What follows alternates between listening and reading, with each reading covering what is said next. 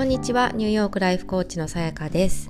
えーと、今日はですね人生はプロセスということについてお話をしてみたいと思います、えーと、以前もこの話はしたかなと思うんですけれどもあの改めてですね投稿にしたところ割とあの特にクライアントさんからの反応があのをいただいてあのやっぱり皆さん改めてあのこれってこう考えさせられることなんじゃないかなと思ったので、えーと改めてポッドキャストでもですねお話をしてみたいと思います。。えーと、まず、まあ、ないつ頃からこれすごく感じ始めたかというとすいませんちょっと外でなんか救急車がなってるんですけれどもえっ、ー、といつぐらいかな？まあでもコーチを始めて数ヶ月した時にあの多分自分自身の行動も見ていて感じたんだと思うんですけれども、まあ、特に私すごくですねあの goal-oriented というか目標をたあの掲げてそれを達成するみたいなことを結構続けてくきたタイプでなんか常に常に目標をこう設定しているきた感じなんですね。で例えば、まあ今、今の娘見ていてもちょっと似て似たやっぱり傾向があるなと思うんですけれどもあの若い時っていうのはもう当然まあ受験だったりとかあとは英検ですよね。私の場合やっぱ帰国子女っていうところであのドイツにまあ5年約5年間いたんですけれども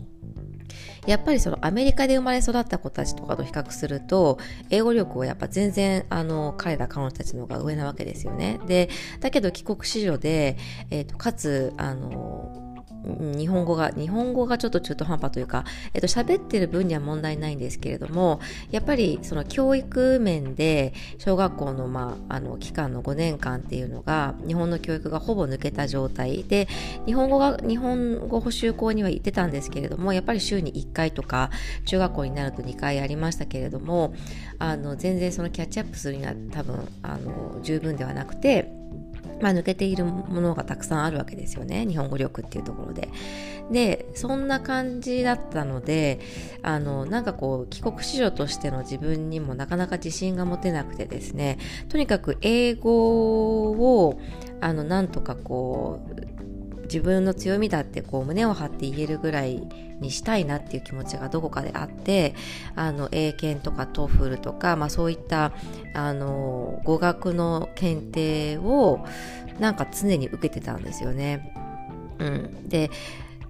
やっぱりそれってこう常に常になんだろうな自分が自信を持つために掲げてきたゴールであったと思うんですね。でも実際、じゃあ英検1級取りましたと。で、その時はすごい嬉しいんですよ。嬉しいんですけど、じゃあそれが後々うーん本当の意味で自信につながったかというと人には言えますよねその例えばどっかあの大学受ける時なのか、まあ、会社入る時にも英検って書いたかなちょっと覚えてないんですけど、まあ、英検1級持ってますっていうことは言えますけどじゃあその時にあのじゃああなたネイティブなんですねと。ですごいこう難しいあの英語が要求されるような場所に来てくださいって言われた時に自信持っていけるかというとやっぱそうではなかったと思うので結局あの、うん、自信が欲しくてそういった目標を掲げてそれを得るために頑張るんだけれどもえーと、一番欲しかった自信っていうのは結局手に入っていないっていう状況、うん、で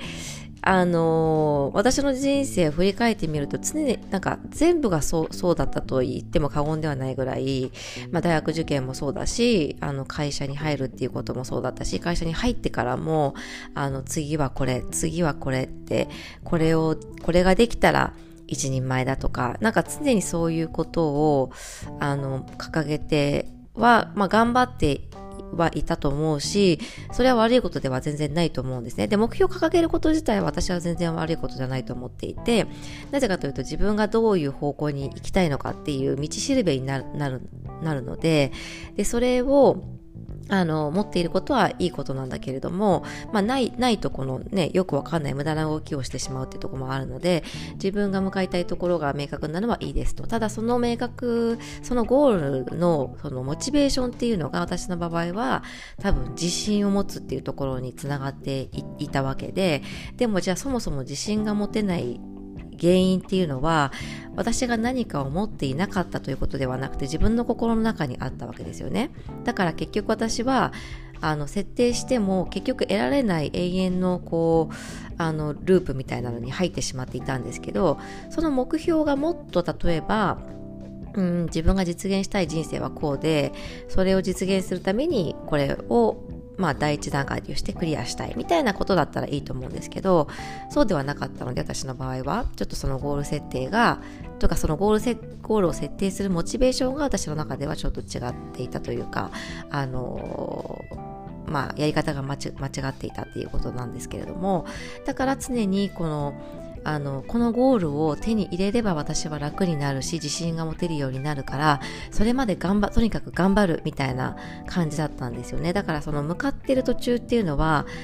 まあ楽しさはゼロではもちろんないないなくて語学の勉強は私多分好きなのであの達成感もあっただろうし楽しみもあったんですけれども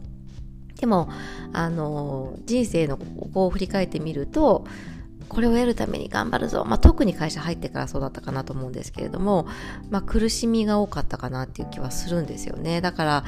あの結局でもそれを続けちゃうと蓋を開けてみると人生ずっとしんどかったじゃんっていう ことになってしまうわけですよね。うん、でそれってすごくあのもったいないなと思うのであのうん、そうそう。だから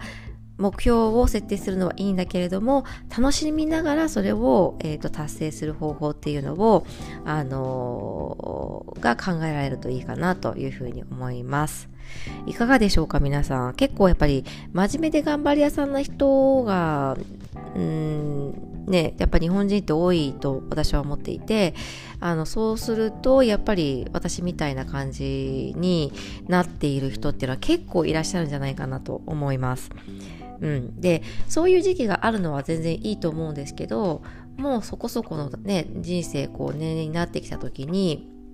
このままずっと行くのかと。自分に満足をしないしないで何かを常に追いかけている生活をしていくのかって考えるといや自信だって満たされている感覚だって今すぐ手に入れていいわけですよね。で今すぐ手に入れてたってちゃんと幸せになれるし目標達成だってできるしあの向かいたい方にも向かえるっていう、うん、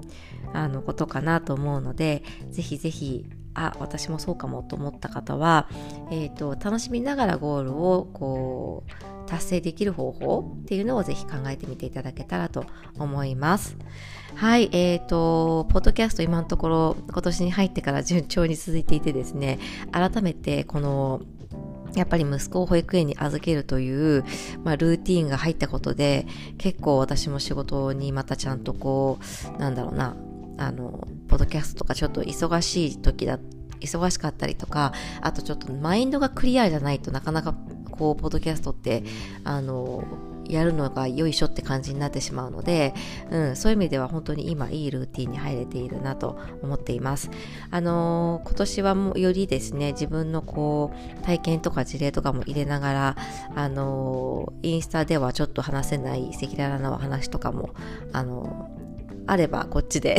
していきたいなと思いますので引き続きよろしくお願いします。今回も聞いてくださってありがとうございました。素敵な一日をお過ごしください。